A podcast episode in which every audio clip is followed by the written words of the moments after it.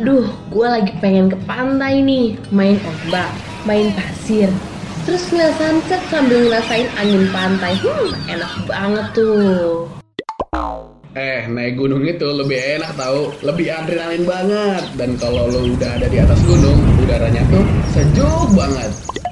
Ya, tapi tetap seruan ke pantai lah. Enggak, enggak, enggak. Pokoknya tuh paling enak tuh ke gunung, men. Enggak, enggak, enggak pantai. Gunung. Pantai. Lu berdua malah pada ribut. Sebelum liburan ke pantai, gunung, atau gurun sekalipun, mending dengerin dulu Santeria Holiday setiap Jumat jam 4 sampai jam 6 sore. Pastinya di Radio Mercu Buana. Hah? Malah pada bengong. Buruan Santeria Holiday-nya udah mau mulai loh. Waktunya di highlight. Rekan Buana, sekarang kamu lagi di segmen The Highlight bareng Nisha dan Rahma. Berita hari ini datang dari 5 lokasi syuting drakor startup di Korea Selatan. Ada Sungai Hangang. Seperti dilansir dari travelkompas.com, drakor yang sedang booming ini tuh sudah tidak asing lagi bukan? Yaps, ini dia startup nih rekan Buana. Bagi rekan Buana nih, pecinta drama Korea atau biasa disebut drakor, startup mungkin salah satu dari sejumlah drakor yang saat ini sedang booming dan ditonton untuk menghibur suasana WFH atau work from, work from home atau school from home. Gak asik ya kalau hanya menonton drakornya aja. Nah, kita mau ngasih tahu nih ke rekan Buana lokasi drakor yang dibintangi Nam Jo Hyuk. Lokasi syuting startup ini berada di Robotland Incheon Startup. Startup memiliki Silicon Valley-nya sendiri bernama Sandbox. Di sana banyak perusahaan merintis, rintisan diberikan investasi dan lain-lain. Sandbox dapat dikatakan sebagai lokasi kunci. Kendati demikian ya rekan Buana, uh, Korea Selatan sendiri uh, tidak memiliki area seperti Silicon Valley. Selama pengambilan gambar, kru startup melakukannya di beberapa lokasi berbeda. Namun, media-media di Korea melaporkan bahwa lokasi untuk episode pertama terletak di Robotland Incheon.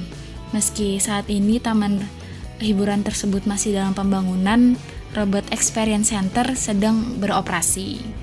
Nah, gimana rekan Buana yang penasaran dan mau ke Korea, ke Korea bisa datang nih langsung ke lokasinya di Robot Land Incheon.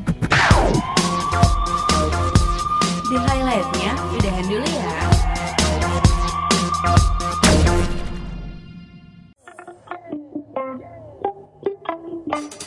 Yeah, man. Yeah, man. Waktunya dengerin Santeria Holiday. Let's go! One, two, three, four.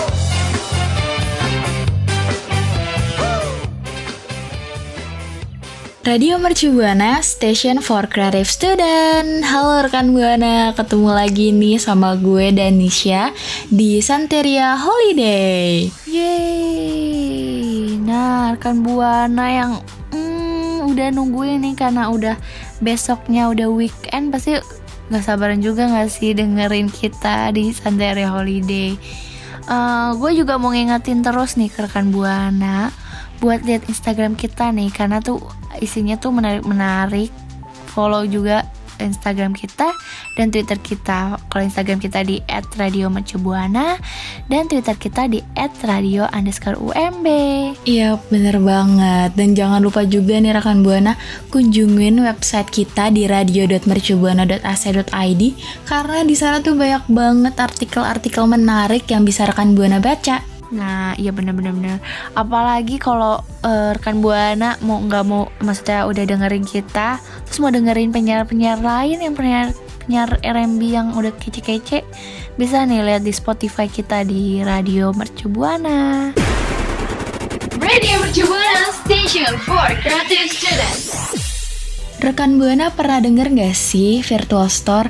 Nah, kali ini nih kita bakal ngebahas liburan unik uh, yaitu virtual store dari Permen Fox dengan tema Natal dan Tahun Baru. Nah makanya nih gue juga baru denger sih virtual store tuh apa sih sebenarnya. Nah, kali ini nih Rahma Amanisha mau bakal ngebahas virtual store langsung nih rekan Buana. Nah, masa pandemi COVID-19 ini nih membuat banyak nih merek-merek brand-brand mengeluarkan ide unik. Ter- tidak terkecuali permen Fox. Nah, dalam rilis yang diterima di kompas.com, merek permen itu menyambut hari Natal dan libur akhir tahun dengan meluncurkan virtual store Fox Candy Studio.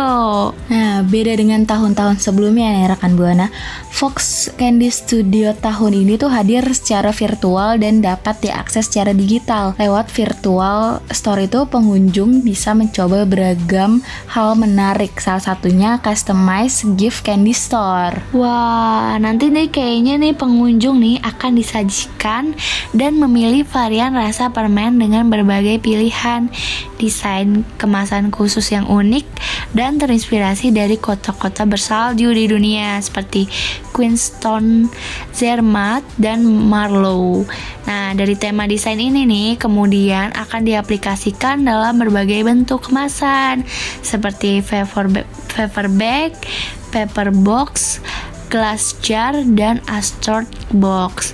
Nah, hasil kreasi permen Fox yang tadi rekan Buana bikin nih, nah udah dipilih dan langsung dikirimin nih ke alamat masing-masing pengunjung. Wah, ini temanya unik banget dan menarik banget ya.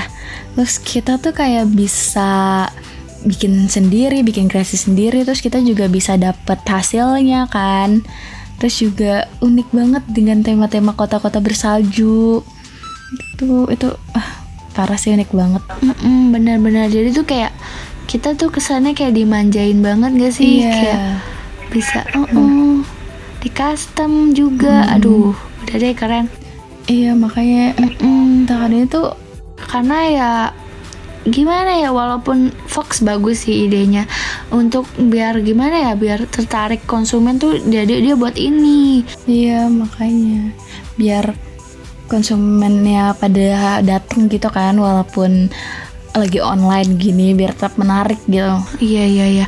Mungkin rekan buana eh, ada yang mau kepikiran nih hampers hampers Natal tahun barunya? Nah, eh, ala-ala permen Fox ini bisa nih ceritain ke kita di eh, eh, di @radio underscore UMB dengan hashtagnya Santeria Holiday. Radio Mercu Buana. Radio Mercu Buana Station Station for Creative Student Rekan Buana ada yang tahu nggak sih wisata kebun buah Mangunan? Keindahan sungai kabut bagai negeri di atas awan nih rekan Buana. Yang udah pernah ke sini pasti familiar banget sama wisata yang satu ini. Kalau lu gimana mak? Pernah nggak sih ke sana? eh, gue sih pernah sih ke sana karena udah gitu tuh apa ya di sana tuh bagus banget sumpah pemandangannya bener-bener kayak kayak, kayak sungai kabut sebagai negeri negeri atas awan gitu loh dengan pemandangan eh, bukit-bukitnya terus juga ada sungai yang ngalir di tengahnya tuh kayak wah indah banget sih pas pak aduh bener-bener kayak lukisan gitu loh Berarti kayak alam banget gak sih? Aduh, gue jadi kepengen banget ke sana. Nah ini tuh adalah salah satu tempat wisata nih di Jogja di mana tuh rekan buana bisa ngelihat pesona sungai kabut yang bener-bener indah deh pokoknya sumpah. Terus juga nih ya emang di situ tuh di- banyak banget orang-orang yang nyebut kalau ini tuh negeri di atas awan. Uh, negeri di atas awan gila-gila. Gue kayak kebayang gak sih kan kayak tadi lu bilang ada sungainya. Gue tuh jadi kayak pengen mandi air gitu, main air di sana. Enggak, enggak. Soalnya kita tuh di atas, jadi sungainya tuh di bawah gitu loh. Jadi kita ngeliatnya dari atas. Hmm, kalau lo kalau lo mau nyebur ke sungai, lo bisa tewas kali. jangan ya rekan buana, jangan cukup foto-foto aja rekan buana di sana. Nah, kebun buah Mangunan ini tuh tepatnya berada di Sikorame, Desa Mangunan, Kecamatan Delingo, Kabupaten Bantul, Yogyakarta. Dari kota Yogyakarta nih, rekan Buana, jarak tempuhnya tuh sekitar 25 km dengan waktu tempuh sekitar satu jam. Nah, lokasinya nih berada di ketinggian antara 150 sampai 300 meter di atas permukaan laut. Keindahan sungai kabut bagai negeri di atas awannya tuh uh merujuk pada momen-momen di pagi hari nggak sih rekan buana kayak Iya, bener banget. kayak ketika wisatawan nih yang menikmati pagi hari pas lagi di sana tuh aduh mereka kayak seakan berada di atas awan karena kabut paginya tuh yang cukup tebal kan buana pasti ada air angin ah, apa sih angin air air embun gitu gak sih mak Iya, iya karena pagi-pagi banget kan. Makanya emang ini tuh karena kita di atas gitu ya. Jadi paling pas itu momennya tuh kalau lagi sunrise gitu. Jadi negeri feel feeling feeling negeri di atas awannya tuh dapat banget. Cuma ya agak repot sih ya kalau misalnya lo pagi-pagi nanjak gitu bawa kendaraan ke atas. tapi kebayar sih mal sama pemandangannya itu loh Iya. Mm, tapi ini gue udah Emang berkali-kali ke Jogja ke, Jogja nih. Gue baru denger loh ini bisa eh, negara eh negara negeri di atas awan sorry rekan buana udah lama gak liburan. Sumpah ya kalau misalnya nanti kalau misalnya lo ke Jogja lagi nih, lo tuh wajib banget ke sini asli. Nih abis dari sini nih ya, rekan buana abis dari kebun buah Mangunan ini lihat sunrise.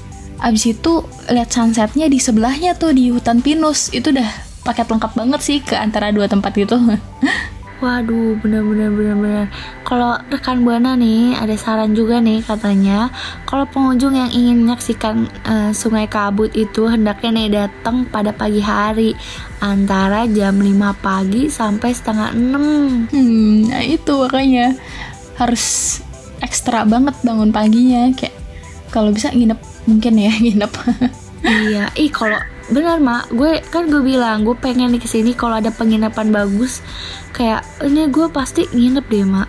Udah masuk wishlist gue. Iya sih bener-bener Eh mungkin itu bisa jadi saran ya Untuk Apa Yang penge- pengelola wisata itu Biar bikin penginapan Biar wisatawannya Biar rekan buana kalau mau ke sana nggak perlu capek-capek bangun pagi Jadi nginep aja di sana sekalian Bener banget, jadi tuh kayak ah bisa lah sambil mengolah-ngolah cuan-cuannya itu. Iya biar tambah pemasukan juga kan Wah ide ide kita bagus banget nih iya bener-bener. Apalagi kalau ah, me- apa ya meningkatkan eh, lapangan kerja tuh wah lebih baik banget sih. iya. Biar pariwisata kita lebih maju lagi. Benar, karena Indonesia tuh terkenal dengan pariwisatanya yang Pariwisatanya. banyak dan indah. Wonderful Indonesia. Uh, Nah, menurut ke- ini tuh udah bagus banget nih rekan buana. Jadi rekan buana tuh wajib banget deh kalau misalnya ke Jogja harus banget kunjungin eh, tempat wisata yang satu ini deh. Tapi eh, kalau misalnya ada rekan buana yang udah pernah ke sini nih, boleh dong bagi-bagi cerita pengalamannya. Kasih tahu juga nih mungkin foto-fotonya pas di sana ke kita lewat Twitter kita di radio underscore UMB dan jangan lupa juga hashtagnya Santeria Holiday. Radio Mercubuana Station for Creative Student. Rahma, biasanya lo pernah nggak sih kalau traveling tuh suka nyobain jajanan yang unik itu? Pernah sih, gue tuh kayak gimana sih ya, kayaknya nggak lengkap banget gitu loh kalau misalnya kita traveling ke suatu daerah tapi nggak nyobain makanan khas daerah itu sendiri, jadi kayak kurang gitu nggak sih? Iya bener kayak eh, kurang aja gitu kayak eh, lu belum pernah lu kayak seakan-akan belum belum apa ya namanya belum apa sih namanya ya belum Belum afdol. belum afdol bener-bener belum afdol cuman gue Iya, tuh makanya. rata-rata ya ah lu tadi lu lu mau cerita jajanan unik yang lu udah pernah coba tuh apa Ah, iya, Ting. Jadi jajanan unik yang sejauh ini gue coba itu adalah jangkrik. Di itu gue makan pas gue lagi ke Jogja. Jadi tuh kalau di Jogja tuh banyak banget kan kayak di pas mau di Gunung Kidulnya itu tuh di pinggir jalan suka ada yang jualan jangkrik-jangkrik gitu. Bahkan ada yang dijual dadakan. Jadi kayak tahu bulat aja digoreng dadakan gitu. Terus gue wah. kepo gitu. Iya. Alik banget nyobain nyobain jangkrik. Rasanya gimana mak? Gile. Iya itu gue kayak kepo gitu kan. Kata bokap bokap gue sih kayak udah pernah nyobain. Jadinya kayak mungkin dia mikir dia bilang ke gue tuh enak. Terus gue emang anak kekepoan jadinya gue beli aja deh beli eh, dua toples terus nyobain gue mikir kayak gila dua to dua, dua toples iya dua toples rasa balado Wah, sumpah gue inget banget itu rasa balado itu tuh Ada bumbu micinnya. Iyalah, gak mungkin plain gitu kan karena pasti gak enak banget. Jadi makanya gue beli yang ada rasa-rasanya.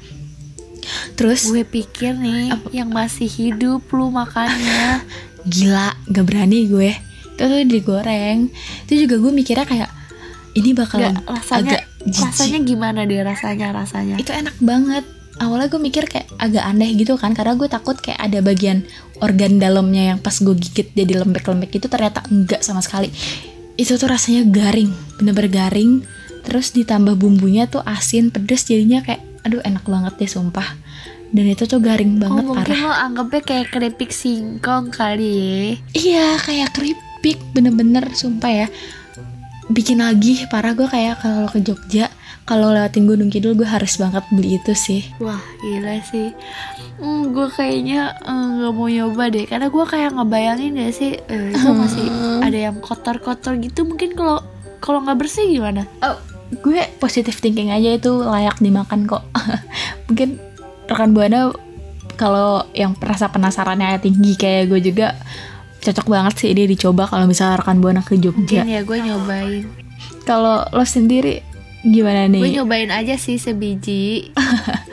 Sumpah gue yakin lo bakal ketagihan fix. Karena temen gue gue ngeracunin temen gue dan temen gue suka. Kalau mungkin temen lu nggak enak sama lu kali Kayak makanya bilang aja enak.